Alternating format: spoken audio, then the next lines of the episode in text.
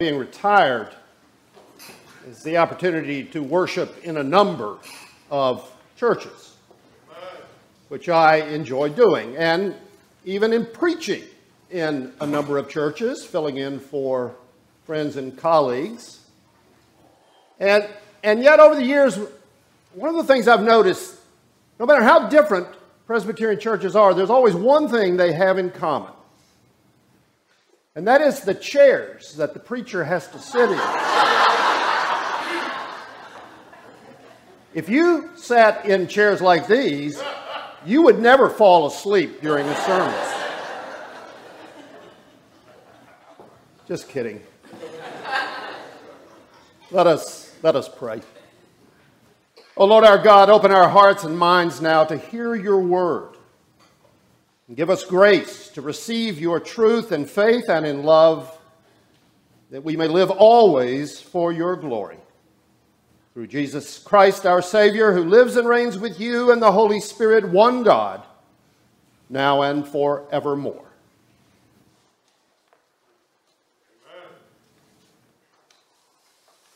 Six years ago this fall,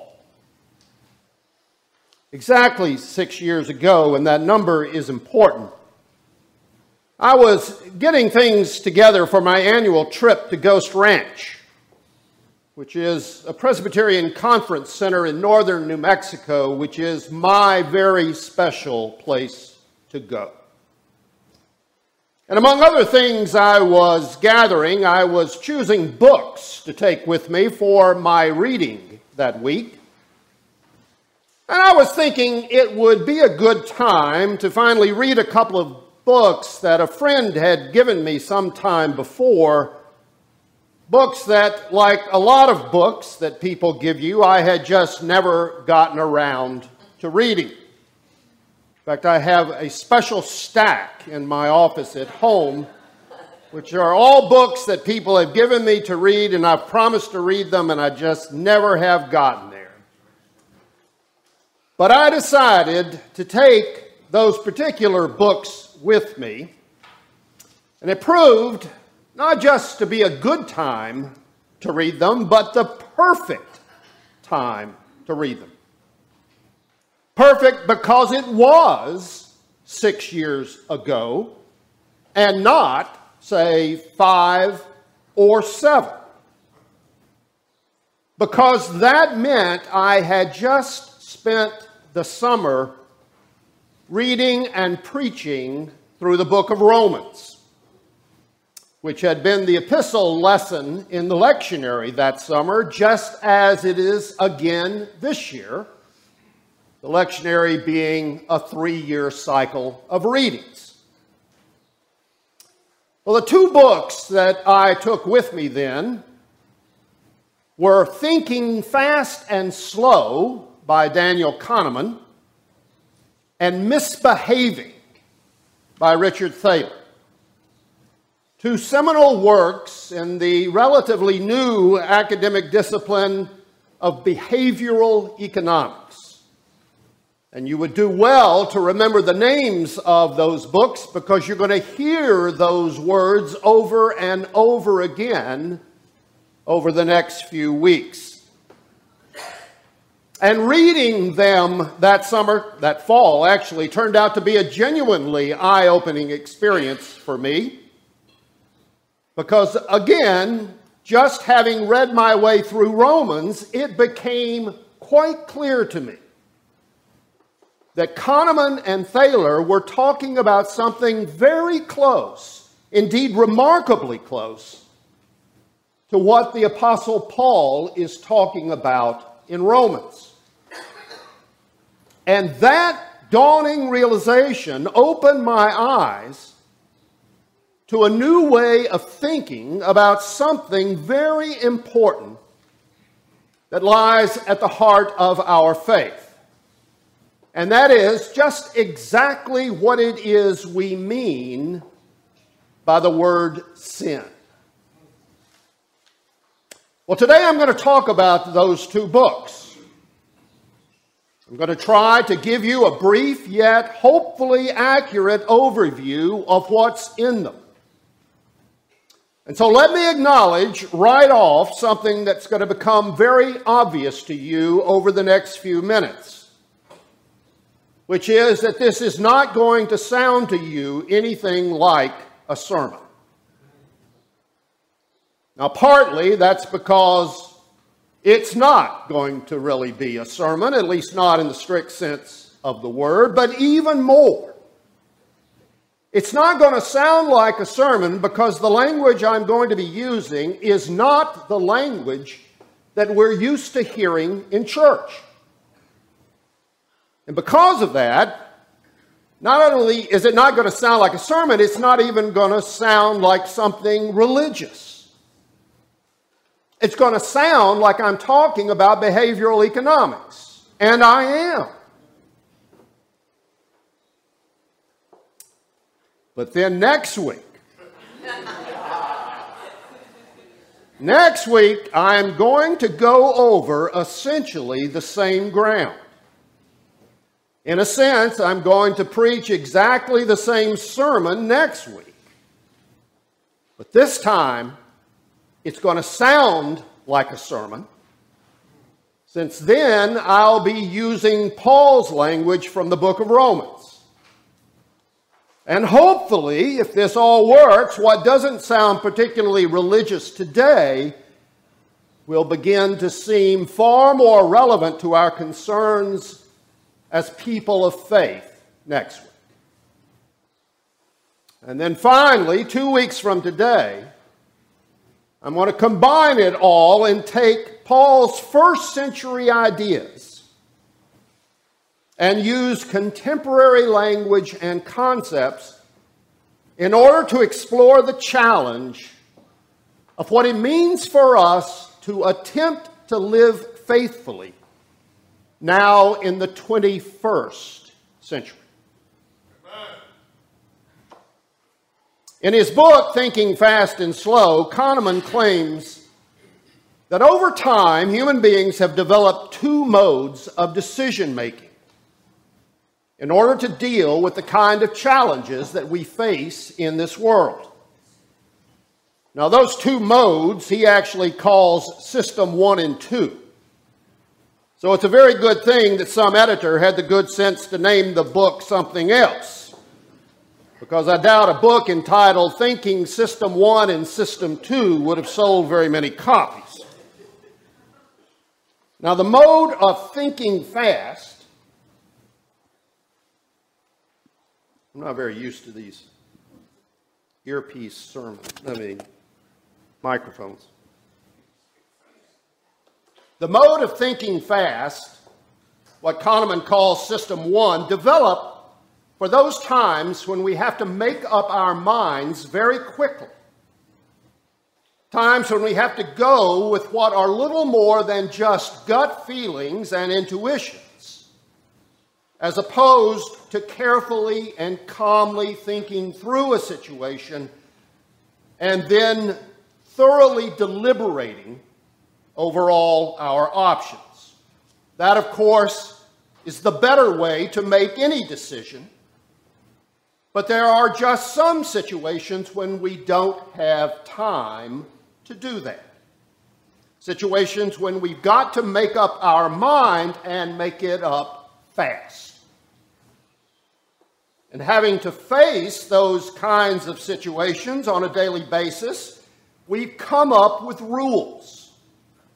Rules of thumb, as it were, for helping us to make such decisions without having to think about them.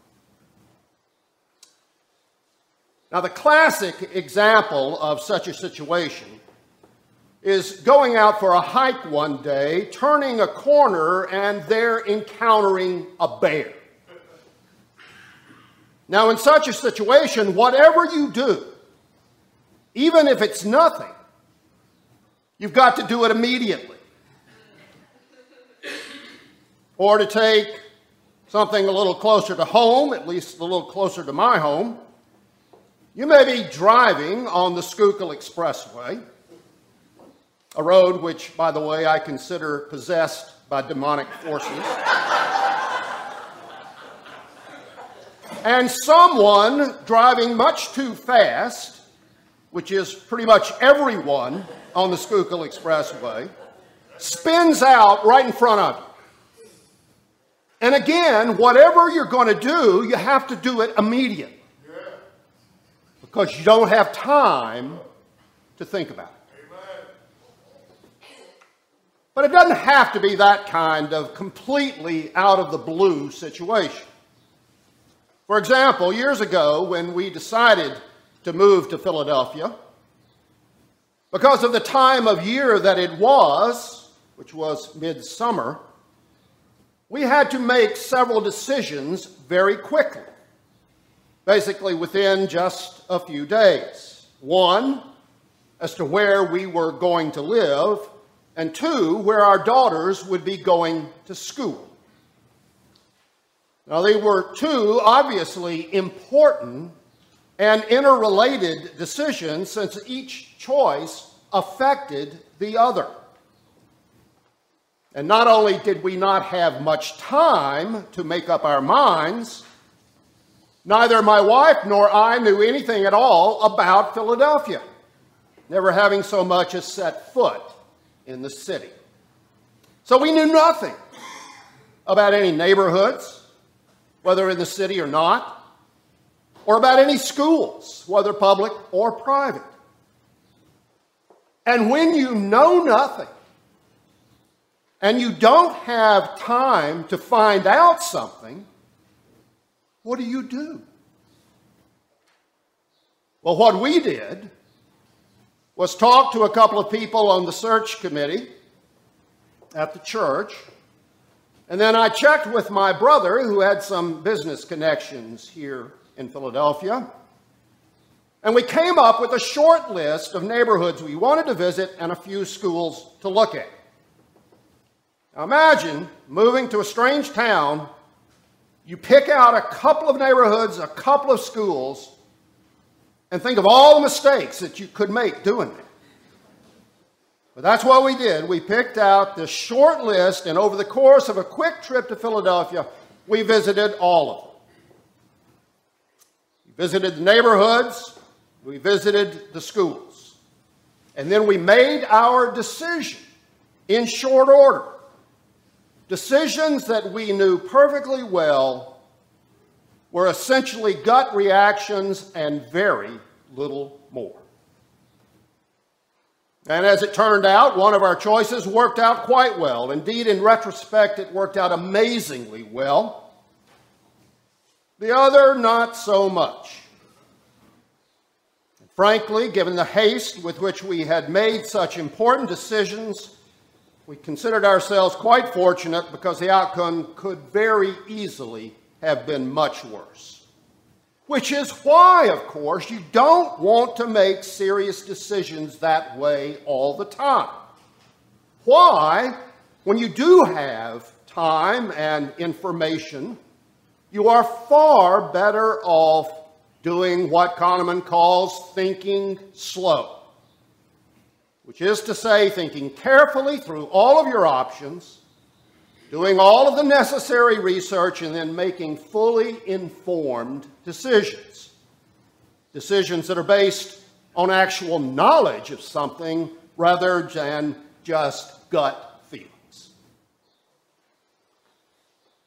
The bottom line then is this we're best off thinking fast when we have to and thinking slow when we can.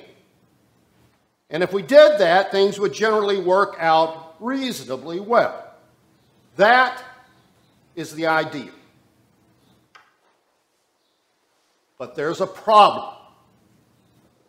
A problem that makes this choice dynamic even more problematic than it already is.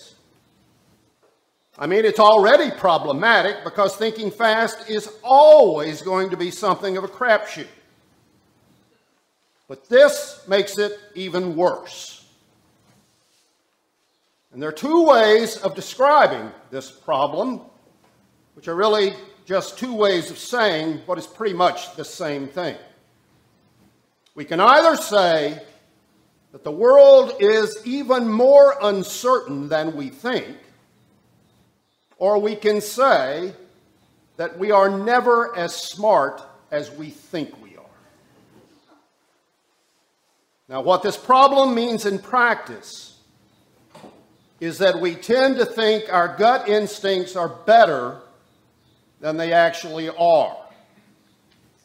Which means that even when we do have the time and information we need to think slow, we often don't bother. We just go ahead with our gut instincts and think fast. Now, of course, there are times when you have to think fast. The problem is that we do it even when we don't have to. Why do we do that? Kahneman says we're lazy. That it's just too much work to think slow. It's easier just to shoot from the hip, as it were, which is how mistakes become something worse. Now, of course, we all know that gut instincts in general aren't necessarily a very reliable way to make decisions. But in our mind, so often, that's a problem mainly for other people. Because we tend to think our gut instincts are special. And we have developed all kinds of strategies for convincing ourselves that that is so.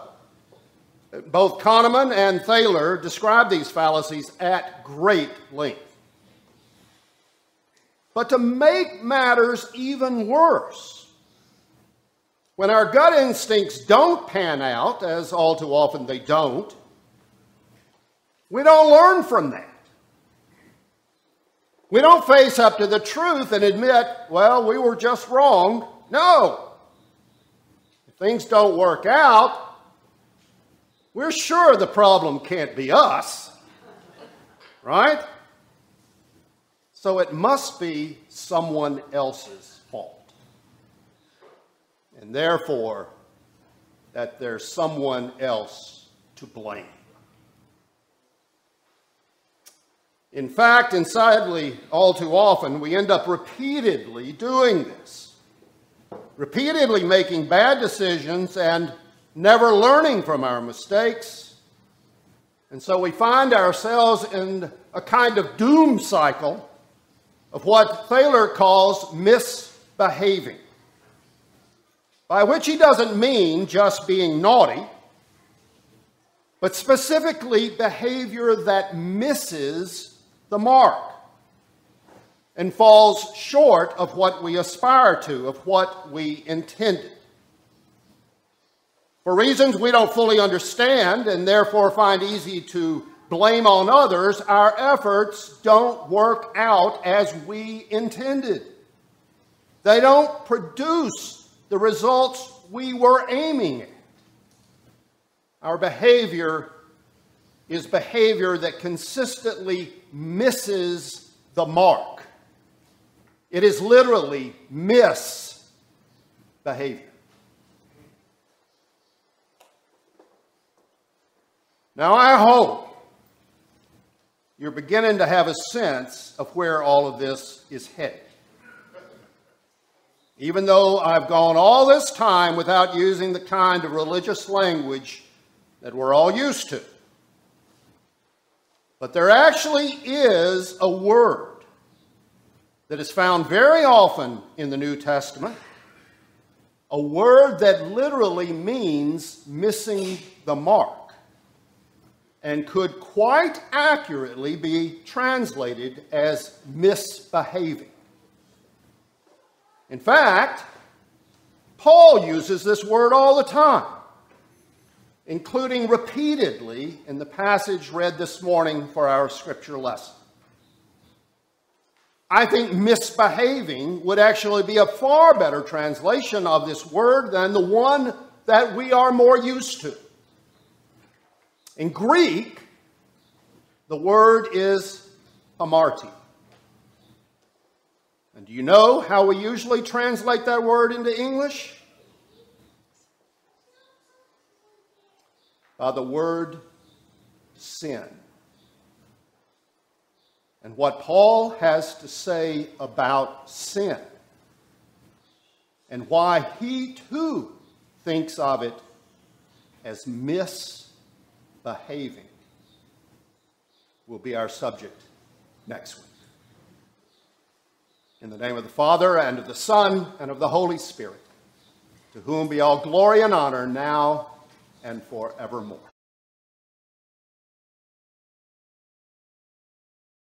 Spirit, to whom be all glory and honor now and forevermore.